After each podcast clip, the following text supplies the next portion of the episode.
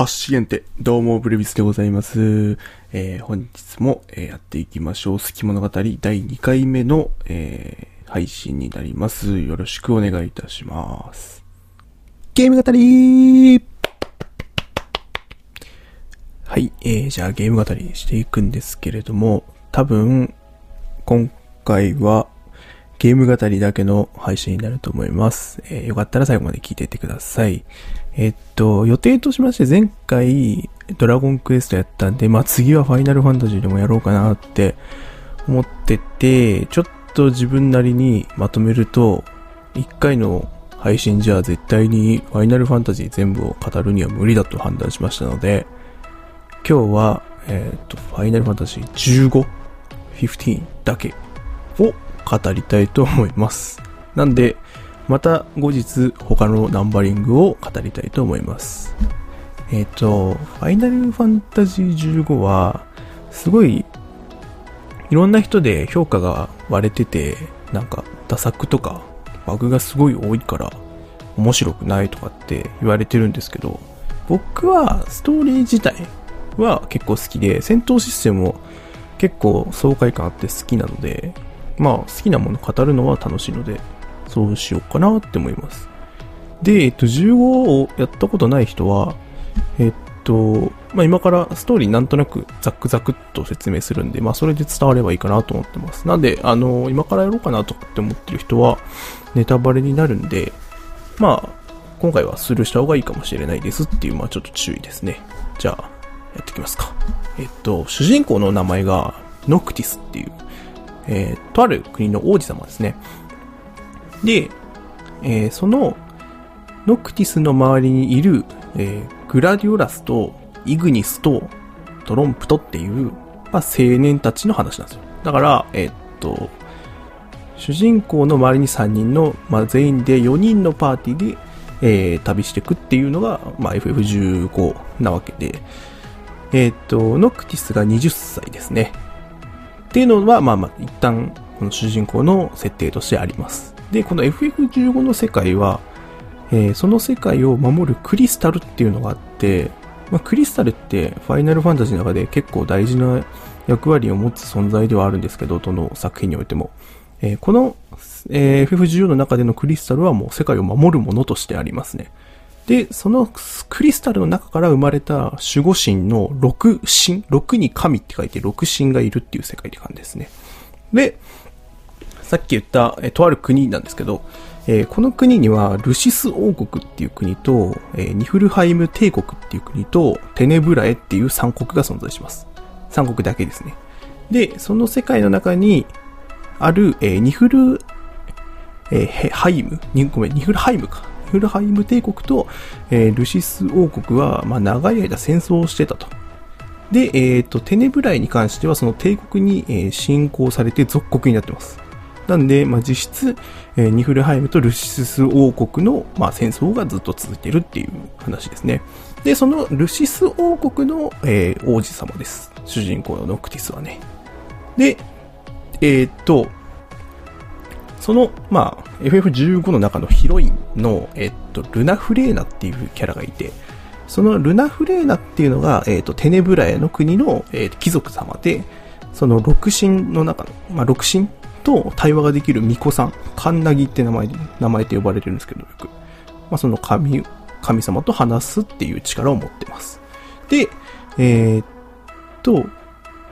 カンナギだったりとか、ルシス王国は、神が指示することに従わないといけないですよっていう決まりがあるっていう感じですね。それが、えーっと、物語始まる前からの設定にあります。で、えーっと、ノクトと、ノクティス、ノクティスのことこれから言いますノクトって言いますね、多分。で、そのノクトとルナフレーナが、えー婚約をするために、えー帝国とルシス王国が休戦をするんですよ、一旦。平和条約みたいなのをするときにね。平和の調印式っていうのがあって、その調印式の、えーと、ために休戦するんですよ。で、その日にノクティスと、その、残りの3人が出発して出てくっていうのが、まあ、物語のスタートですね。で、その調印式の日に、えっと、ニフルハイム帝国が裏切るんですよ。で、ルシス王国が陥落しちゃって、で、ここでルシス王が死ぬんですよ。ノクティスのお父さんが。で、それを旅先で聞いたノクティスたちは、帝国に対する、まあ、復讐するための旅が始まるんですね。で、そこで、えっと、旅先で出会った将軍さん、ちょっとお偉い、軍のお偉いさんに、えー、っと、出会って、帝国に復讐するためには、こう、力がいると。で、その力ってのを手に入れるために、その先代の王様のところの、王様の墓に行って、武器と神の力を手に入れろっていう風に指示されます。で、これが、えー、FF15 の中で一番大事になってくるファントムソードっていう、まあ、あれですね。今までの先代の王が愛用してた武器が収められてるんですよ、墓にね。それを集めていくっていう、えー、旅が始まっていきます。で、そんな中ですね、えー、神様からのお告げがあって、えー、帝国とルシス国のために、帝国対ルシス国の戦いのために旅してたんですけど、えー、そのノクティスたちがね。で、その実は、その帝国対、えー、ルシス王国の戦いどころか、まあ、裏で世界が崩壊に向かってるっていうのを知ってしまうんですよ。それがなんでかっていうのはちょっと後々説明するんですけど、とりあえず、そんな戦いどころじゃなくて、もうこの世界やばいよっていう風に神様に教えてもらうんですよ。どんどんぶっ壊れてってるよって。で、そのタイミングで出てくるのが、アーデンっていう、まあ、帝国の、ちょっとお偉いさんね、アーデンって人が出てくるんですよ。で、その世界を崩壊から守るために、各地の神様に会いに行こうっていう風に、アーデンに言われます。で、それに、まあ、乗るんですよ。アーデンにね。で、炎の化身のタイタンっていう、まあ、でっかい巨人のとこに行きます。で、タイタンから力を授かりますね。一個神様の力を授かることができました。まあ、これがいわゆる、えー、っと、他の FF でいう召喚獣みたいな扱いになって、タイタンをまあ、ゲーム的に言うと、えっ、と、戦闘の中にタイタンを呼び出せれるよっていう風になります。で、こう、どんどん力を授かっていくんですね。で、この時から帝国に復讐するために、こう先代の武器と神様の力を、えー、授かるっていう旅が、あ、ごめんなさい。神の力は違うわ。ごめんなさいね。えっと、先代の武器を手に入れるっていう、えー、旅だったんですけど、この時から神様の力をどんどんもらいに行くよっていう旅になります。で、こういろんな神様から力いただいていただいてしてる間に、えー、リヴァイアさんっていう水の神様のところに力を授かりに行こうとしたところに、で、そのリヴァイアさんがいるその町にルナ・フレーナがいたんですよ。婚約相手なんですけど、一応ね。で、その、リヴァイアさんがバーンって出てきて、カンナギであるルナ・フレーナがリヴァイアさんと対話してるって時に、アーデンが後ろからルナ・フレーナを刺し殺しちゃうんですよ。で、ルナ・フレーナ死んじゃって、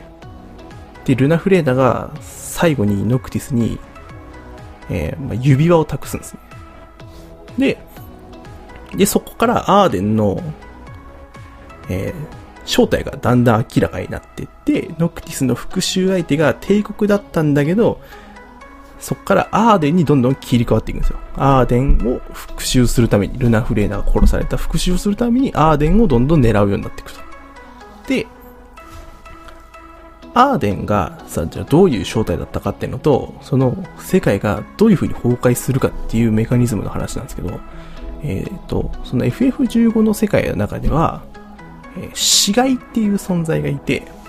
こう、生物がね、虫を取り込んで、まあ、いわゆる化け物に変わっちゃうんですよ。で、それで、その死骸になって、アーデン、アーデンもね、アーデンも死骸になっちゃって、世界を滅ぼそうっていう風に企んでたっていうのが、まあわかるんですよ。なんで、アーデンが、こう、自分から化け物になって、この帝国、王国ごと全部ぶっ壊そうとしてた。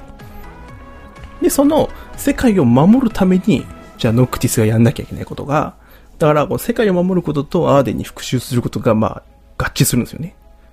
で、やらなきゃいけないことが、まあ、そのアーデンを倒すためには、ノクティスがクリスタルの中に入って、10年間力を蓄えて、で、先代の王様の力を得るっていう、こう、なんていうか、継承が必要なんですよね。継承の作業がね。で、その代償として10年。で、10年間、ノクティスはクリスタルの中に入って、えー10年分老化します。なんで30歳になって出てくるんですよ。髭の生えた、いい感じの、まあ、ナイスミドルみたいな、結構ね、声も渋くてかっこいいんですけど。で、その10年経って、30歳になったノクティスが、最後、アーデンと対決して、で、まあ、とりあえず、勝ちまして、アーデンをね。アーデンに勝って、倒したんだけど、アーデンってのは死骸になってて、その死骸が不死なんですよ。で、魂のいる世界に行かないと、もうアーデンを倒せないと。魂そのものを滅ぼさないとアーデンを倒せないっていうのをな、分かって、えー結果的になんですけど、ノクティスは世界を守るために、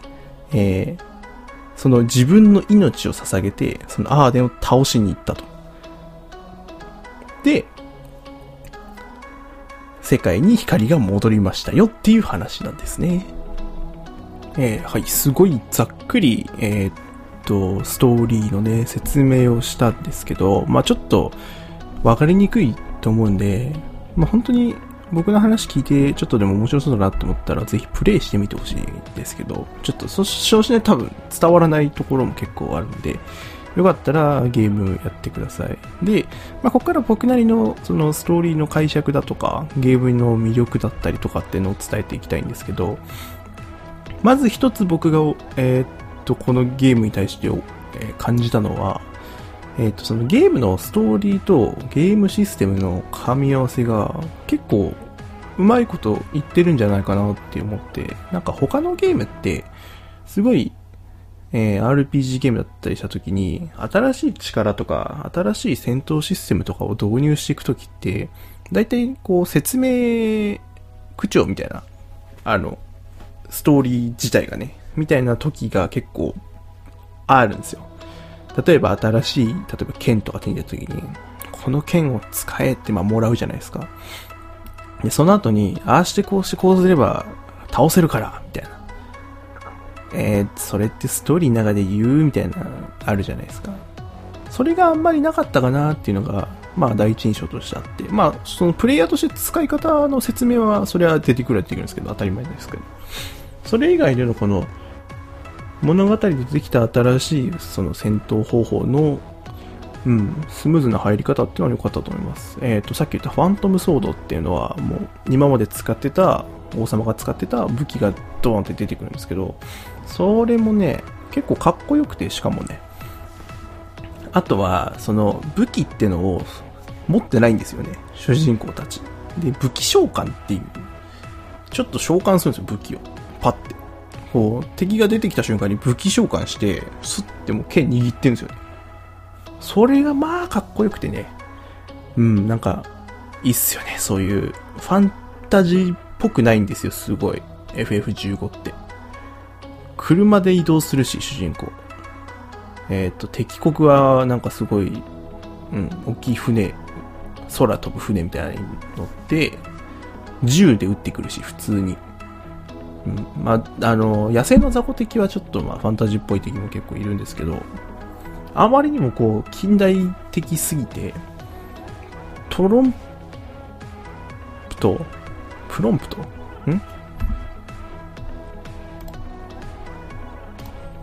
ごめんなさい。プロンプトですね。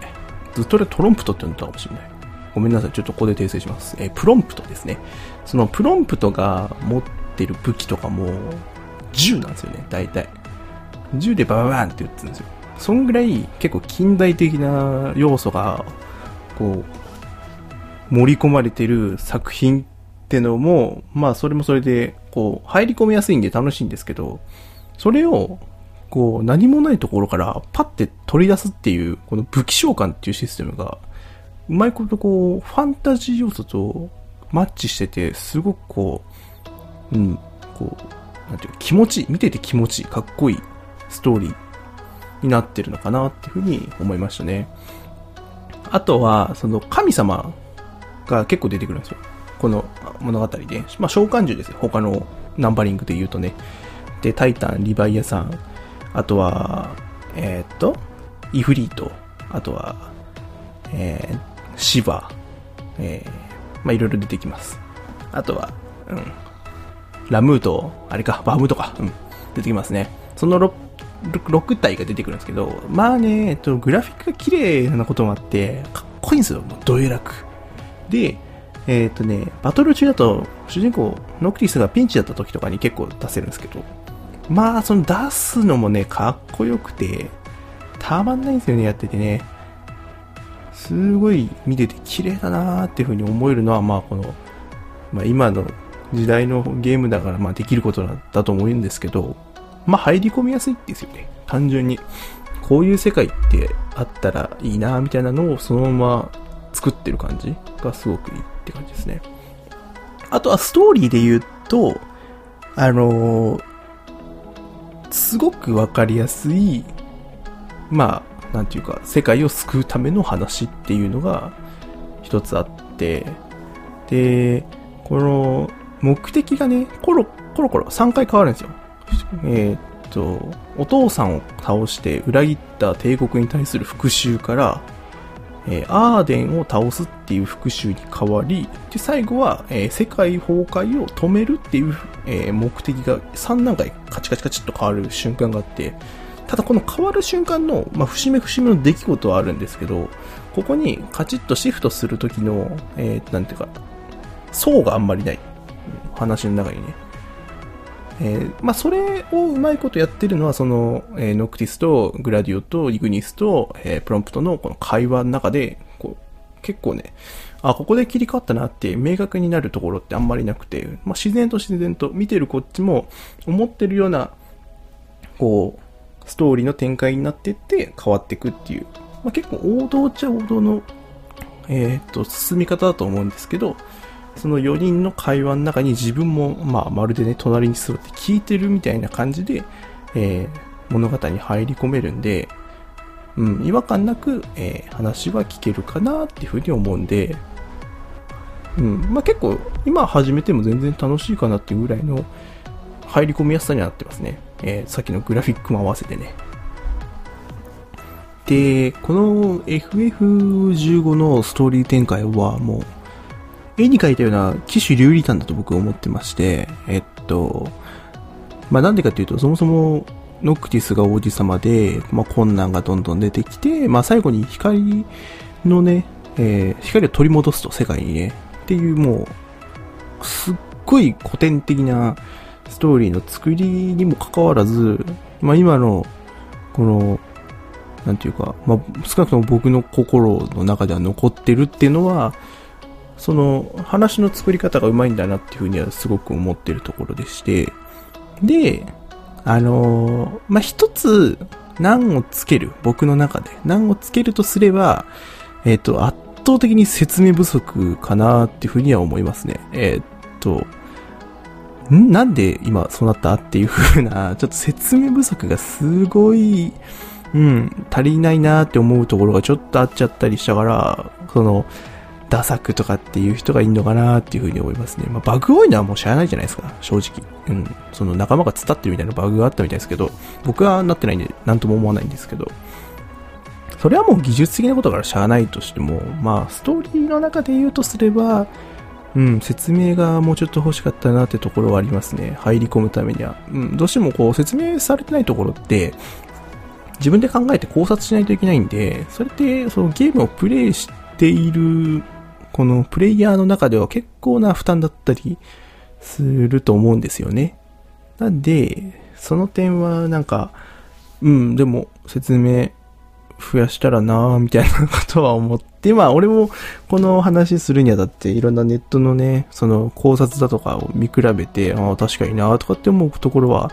何個かあったりしたんで、まあ人によってそのなんていうか細かいところの解釈違うっていうのはまあまたその話の種にもなってね、楽しいと思うんですけど、まあ大まかなところはもうちょっと欲しかったなみたいなことは思ったりしますね。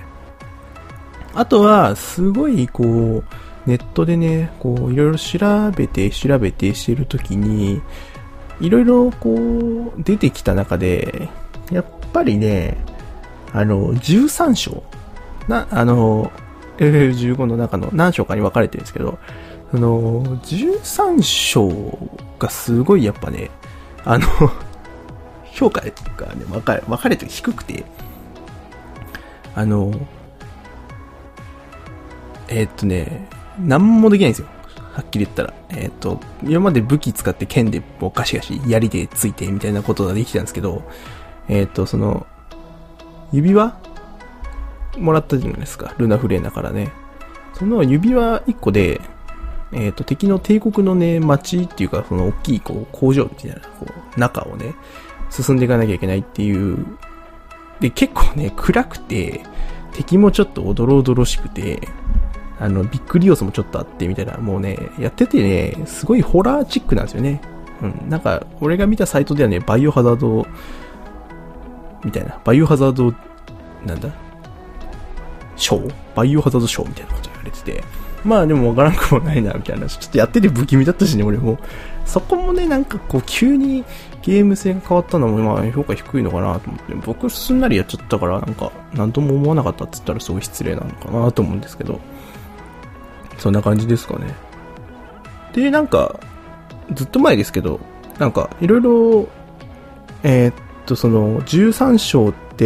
その、ノクトが一人で進むっていう道なんですよ。仲間いないっていう。で、その仲間がその間何してたかみたいな話が、うん、ダウンロードコンテンツで出たんで、まあ、それは、えー、と、気が向いたらやってみてください。あれはあれで面白かったんでね。で、これね、FF15 を完璧に知るには、えっと、ゲームだけじゃダメで、っていうのも、えっと、FF15 って映画もあるし、アニメもあるんですよね。なんで、それを完璧に知ると、特にアニメ見てほしいかな、俺的には。アニメを見てもらうと、えっ、と、ノクティスとグラディオラス、イグニス、プロンプトの関係性が、まあ、濃くなる。うん。